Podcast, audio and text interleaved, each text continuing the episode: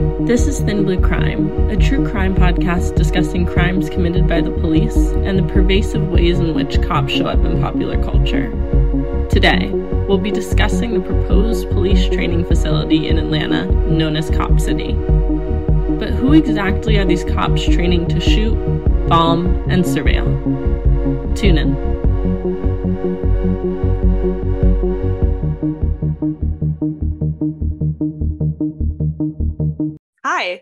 I'm Hannah. Hi, I'm Chris. And we are back after a very, very long time. Yes. It was actually really exciting to see some of y'all being like, when's the next episode? Like, Yeah. I couldn't believe that y'all like noticed that we were gone. To be fair, we were surprised gone. and honored. No, super honored. Um, we took some time off for the holidays, did a little travel. Mhm. I went to hike in Chile away from people. You went to Miami. I you were living. I was sliving. It was a great time. Sliving, slay living, Slay sliving. I love it. But in coming back, we're gonna call this like season 2 of Mhm. Thin Blue Crime, new and improved. The sequel is gonna be better than the original. yeah. Um, because we're gonna make a few changes that I think will like benefit everyone. Yeah. Um, first thing, we are going to be releasing content every week. Super exciting for y'all to listen to us, apparently, because that's what you want.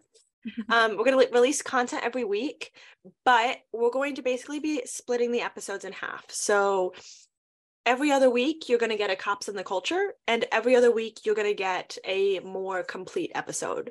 We wanted to do this because one, we want to shorten the episodes. We want you to be able to listen to the whole thing on your commute. We want it to be quick and fun. But also, for those of you who like enjoy certain aspects of it, maybe you really enjoy the cops and the culture, or maybe you really only enjoy like the full stories, you can kind of pick your path. And if we have an episode that's a little bit more heavy, because obviously we've had some episodes that are really heavy, that'll be separated from the cops and the culture. So you can listen to the cops and the culture. And then next week you'll see, oh, that episode is going to talk about something that's really triggering for me. I'm going to skip that one, but I still got the cops and the culture good to go. So we just think that that'll make things a little smoother for everyone. Yeah. I, and yeah, it gives us a chance to give you guys more consistent, up to date um content too. Which is awesome. Exactly. And because we want to like give you all as much content as possible, but Mhm. we have day jobs and we have a lot of fun doing this, but you know, it's not paid yet. Yet. Maybe, maybe, maybe in the future, a little foreshadowing, we might have a Patreon coming in the future. We might have some exciting stuff in the works. For now, though, every week, every Monday is our goal. Again, we have full time jobs, so we're working on it. But every Monday, we should be getting you new content to enjoy, to love, to rage against cops about. Super fun. This is so embarrassing. My ring light just turned off. Slay. That was humbling. Slay. So cops and the culture are separate from main episode. That being said, um, let's get into our cops and the culture. And just to quickly contradict everything we just said, not a light one. Really, really pertinent, really important. Um, I recommend you listen, but And timely. untimely. Yeah, it's happening right now. So just trying to keep it real for you. Let's get Um, into it. So today we're going to be talking about Cop City. Uh, I'm sure you've heard about it, Hannah. It's I have. yeah, it, it- it's quite all over the internet. So the I was gonna say, let's get a little debrief though for people who maybe are not as chronically online as we are. A lot of people have been calling me that. I'm like, I don't think it's chronically online to like critically think and pay attention to current events, but pop off. okay, Cop City. So the city of Atlanta is leasing 381 acres of forest in southeast Atlanta for quote unquote Cop City. Uh, which will function as a training space for police to practice techniques such as crowd control, is one that they're referencing a lot. Now, what activists are pointing out among a lot of things is this like, if you wanted to do a case study on intersectionality, I feel like this would be your spot because there's just so many different factors that come into play. Mhm. But a huge one that activists and concerned community members are pointing out is that tra- the cops training at this facility will be training to brutalize civilians like particularly talking about like crowd control it's like they're having like a fake city kind of like campus so they can practice like shooting practice like chasing people down like it, they're making well, almost a simulation to brutalize civilians well, and it's my understanding that they're also going to do like SWAT training for like mm-hmm. home raids and things like that. And how many stories do we have of people, innocent people? Like, personally, I think everyone's innocent, but like literally people who have committed no crimes yeah being killed in these raids i mean a case that i want to eventually cover on the pod even though i i, I trend, tend to stay away from police brutality cases because that's a whole different beast. But a case that I do want to cover is Kathryn Johnston, who was mm-hmm. like a little old lady who was killed during a raid. And that's what these cops are going to be training to do. I think another thing that I saw that was concerning, I don't know, maybe you have this written down and I'm jumping the gun, but one of my friends from Atlanta was explaining that the fire department would also be using these facilities to do like controlled burning and stuff like that. Mm-hmm. And mm. this cop city is like near a school and near people's homes and stuff. I didn't know that, but I knew that they were they were um creating like areas where they could test bombs. Yeah. So. Yeah, and like yeah. Let's talk about the impact that that environmentally and health-wise could have on the people in that community as well. Like is ash right. going to be sprinkled on these kids in their playground? Right, and that was an intersection that I was going to get to is the environmental racism of it all. Um Southeast Atlanta is 40 about 40% black and majority people of color and already suffers suffers from a lot of environmental racism uh in terms of like runoff pollution whatever. And like this huge forest is really important to the like ecological future of the community. And the fact that they're building this in this neighborhood is like completely intentional if you like know atlanta they wouldn't build this in like buckhead which is like the really rich white no. right? No. And that's what is so frustrating. I actually saw some Atlanta natives talking about this. People are like, well, the city council approved it. The city council approved it. Yeah, but like the city council doesn't just represent that one particular community that's going to be impacted. Mm-hmm. Of course, people in Buckhead want this mm-hmm. because people in Buckhead want more police and don't care that there's less green space in these black neighborhoods. Yeah. Like that's just not a concern for them but if if they want this facility so bad like put it in their neighborhood because something that i think is really fucked up is the people in this community that's going to be the most impacted the people living around this forest there are aspects of the forest that they actually did want cleanup they wanted the city to come in and do something with because it was like a dumping ground but they didn't necessarily want this like giant cop facility to come in and they certainly didn't want it to be as big as it is mm-hmm. and have mm-hmm. as much harm as it is like we were just talking about fires and bombs and things like that being tested and practiced with in this facility that has health consequences on people who live there and they don't want that they want control over that land and they aren't getting any. And right. I actually think that there's also a financial component. I don't know if you have anything about that already, where like the tax, like there's something about the taxes where like the people in the community are going to be paying for that facility, but they're not going to actually be, in theory, reaping the benefits of it because like everything's going back to Atlanta. I mean, yeah, that's believable. I know that the land is being leased for $10 a year. Maybe it was a month. Maybe it was a month. I don't know. I didn't write it down. But like some like ridiculously low. Yeah. Where it's like, wow, you can you have the ability to do that. Like, why couldn't you lease it to like a community center? Why couldn't you lease it to like a like community like storage ship?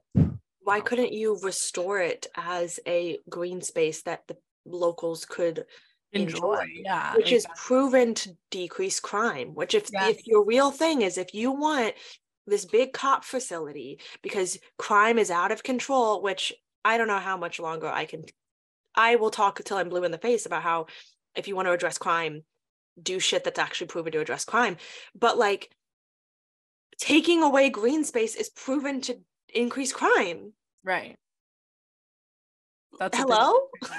call the cops for. But good thing they're just they're training all these new cops. Right. Exactly. So um I do think I did want to center um an activist that was recently killed by police, a, a forest defender is what uh like the group of activists calls themselves.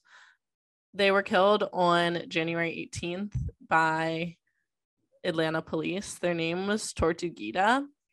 So I I like I don't even know what's like most helpful. I think it's just a a horrifying incident whenever someone is killed by police, right? And then looking into this, reading all the accounts, getting to hear like stories of who this person was from their comrades was really emotional. So I'm figured the best thing that I could do is to share some of those insights. So this is from a press release from some activists that organized with um, Tortuguita. So Tortuguita was a very active part of supporting mutual aid for the community and people in the forest. In Tallahassee, they were a part of Food Not Bombs, a food distribution organization. In Atlanta, they ran a mutual aid account, Brown Cat Mutual Aid which raised thousands of dollars to meet the material needs of people of color and those who were defending the forest. One person reached out saying, When I was going through some things late last year, this person was always willing to share the posts I made and even make donations periodically. They would reach out asking me how I'm doing and if I needed help. I, in turn, would share mutual aid requests for forest defenders. They were very kind persons as a friend. They were always willing to help people, to take care of people, in need around them, especially queer and trans people of color. They were always attentive to others' needs and offered the best of them. So, yeah, I, it just seemed, I just wanted to share some words from their comrades and, mind you, other forest defenders who were in the commotion around this killing have been charged with domestic terrorism. Yeah. So the first thing I want to say about this situation is there is no reason to believe the police's story over activists' story. Yeah. Like like there's there's no reason to. And I'm not saying that you should believe activists over police. I mean personally that is what I'm always going to do. I'm not saying that you should, but there is not a single reason why the word of the police is any more trustworthy than the word of activists because police have been proven to lie. Yeah. Over and over and over again. I don't know how many times we can say this. I don't know how many times it can be demonstrated.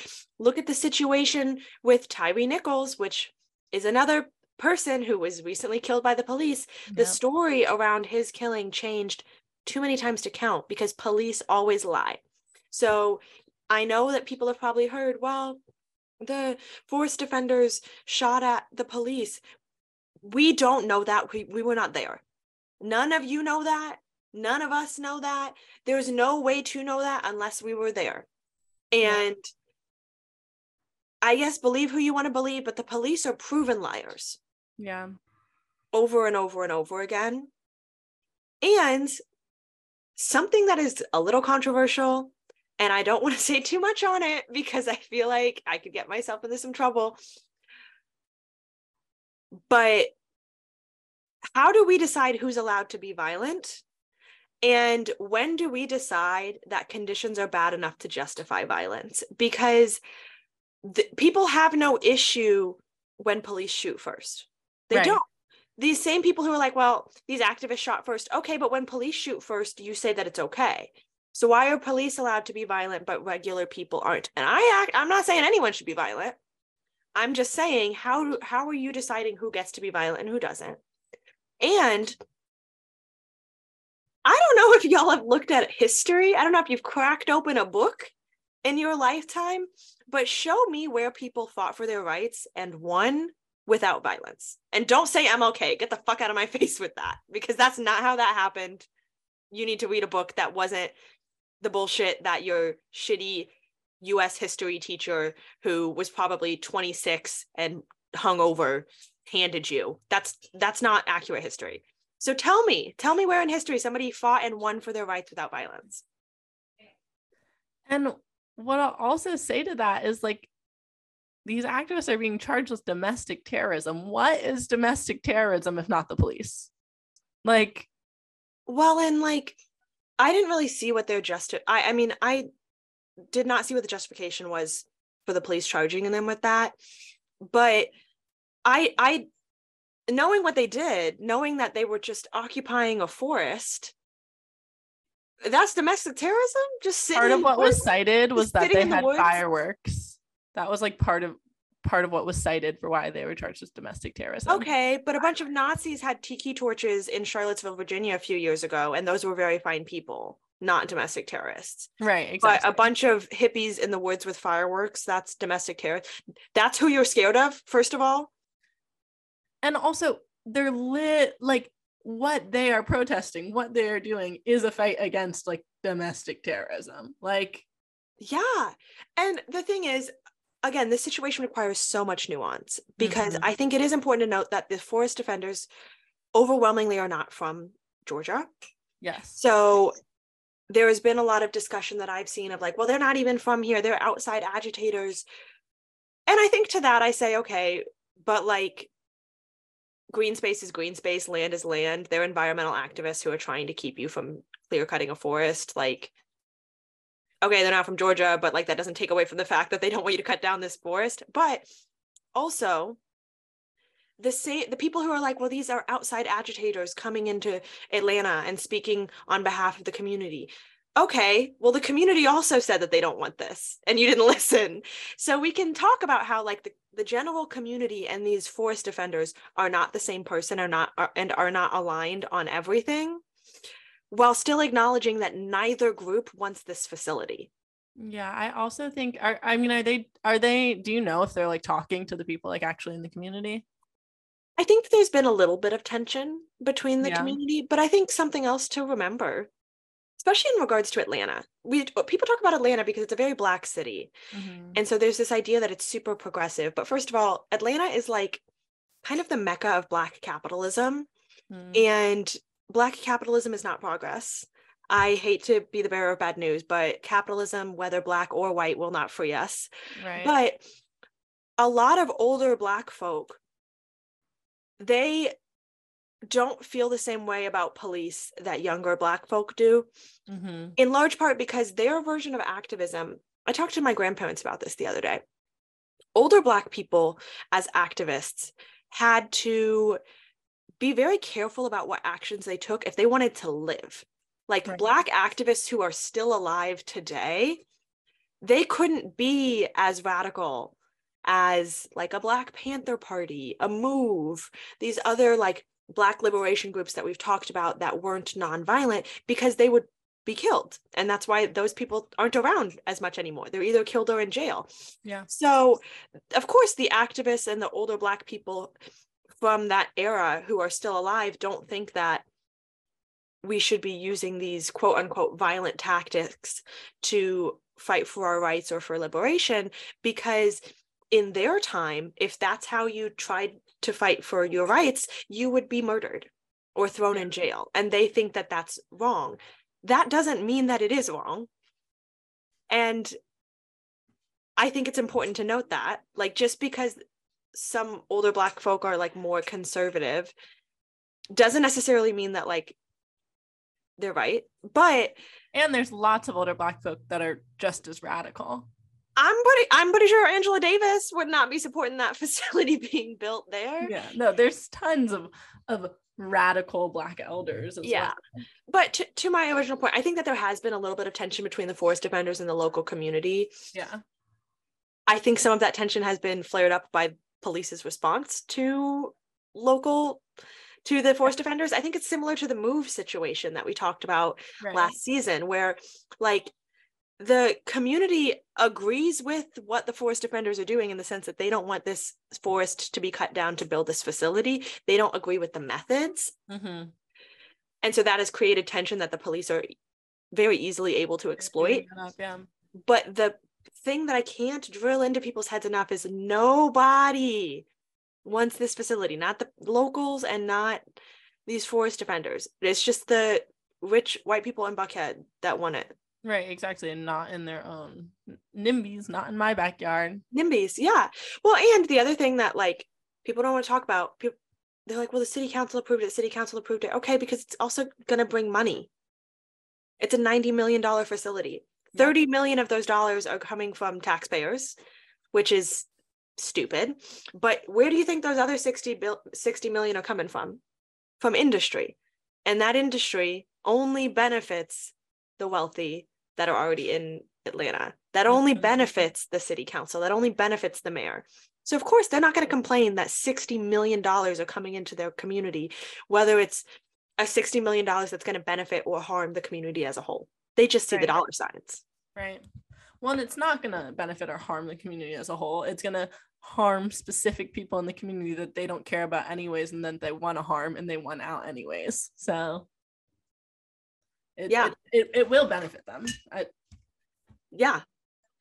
So most people wouldn't be that straight up about it, but I don't think it's far off either. Yeah. So I think it's really it's been hard watching this situation unfold. Yeah. I really I really empathize with the family and community around Tortuguita. That's Tortuguita. Did I say that mm-hmm. right? I'm so yeah. sorry if I didn't. Um, I actually I posted on TikTok about this, and some of their comrades were in the comments sharing some really beautiful messages about them. And also just talking about ways to support which is continuing to talk about this continuing mm-hmm. to put pressure on them. I think actually some of the pressure has worked because originally the facility was supposed to be bigger.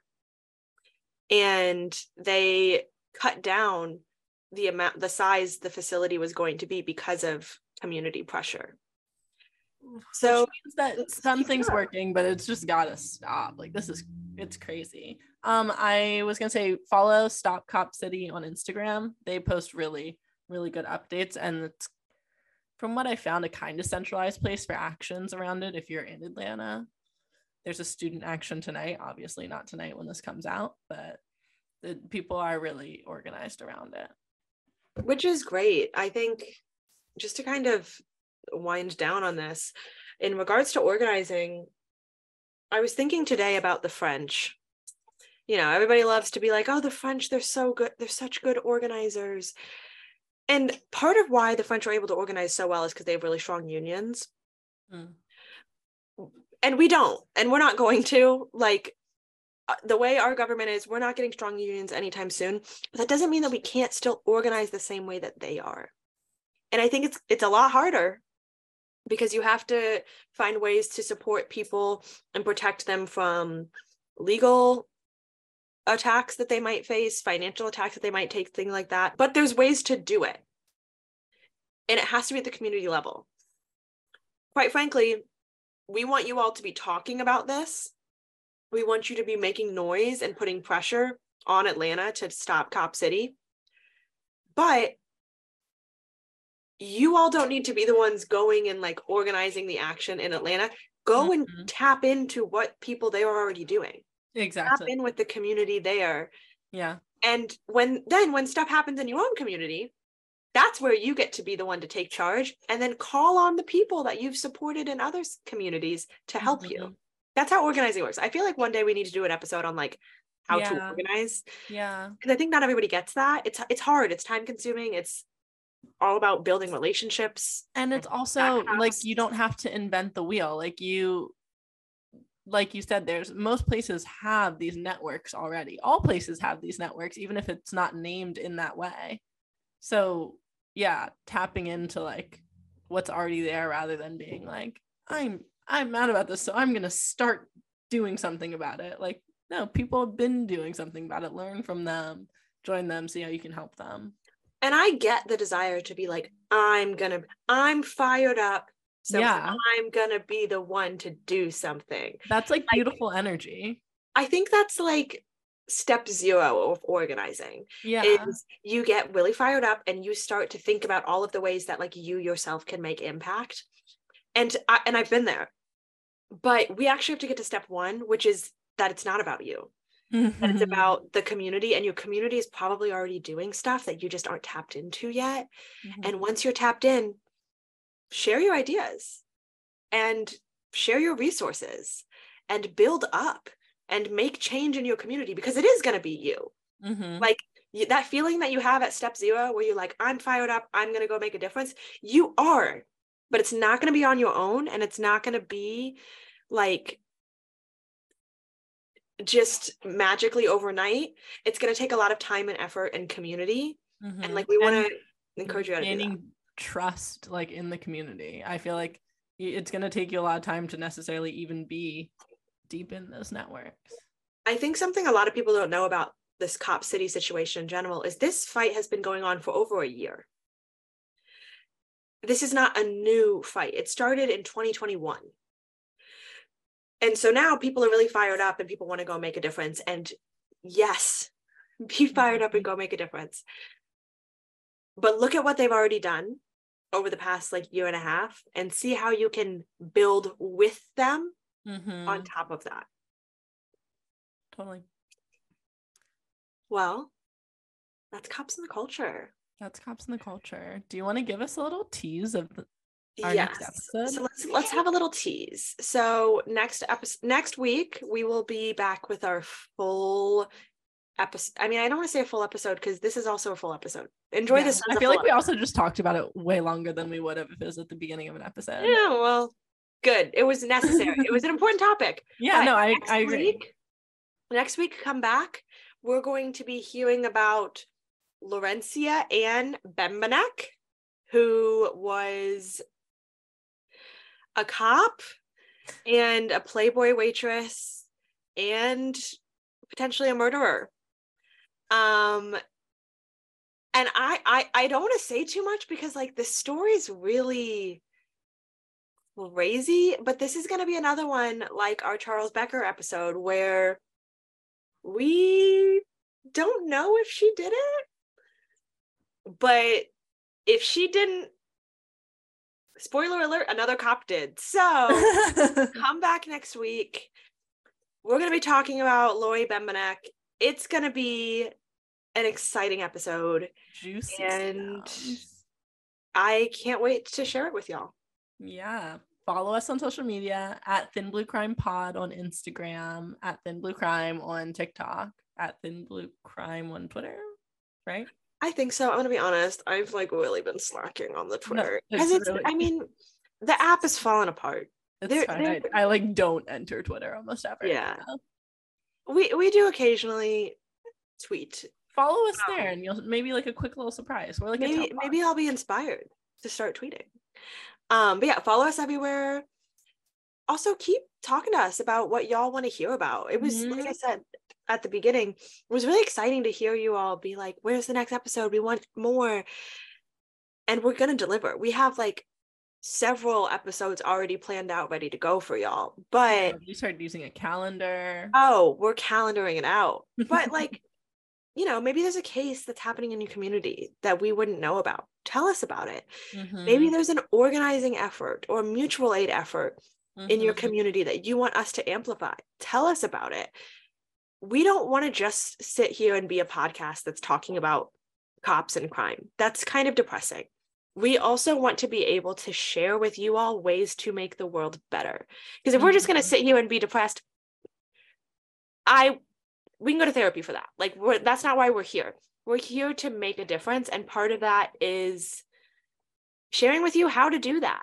So Yeah. if you have ways in your own community on how to do that, tell us so we can share them with more people.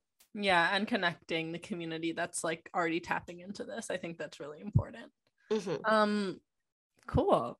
So thanks you guys. Yeah, this has been so good. It's good to be back, uh, back on the saddle or whatever that I know it's really nice. Oh, if you guys have anything that you would want if we were to make a Patreon, possibly maybe someday, let us Let us know. know. Let us know. Okay, we'll see you next week.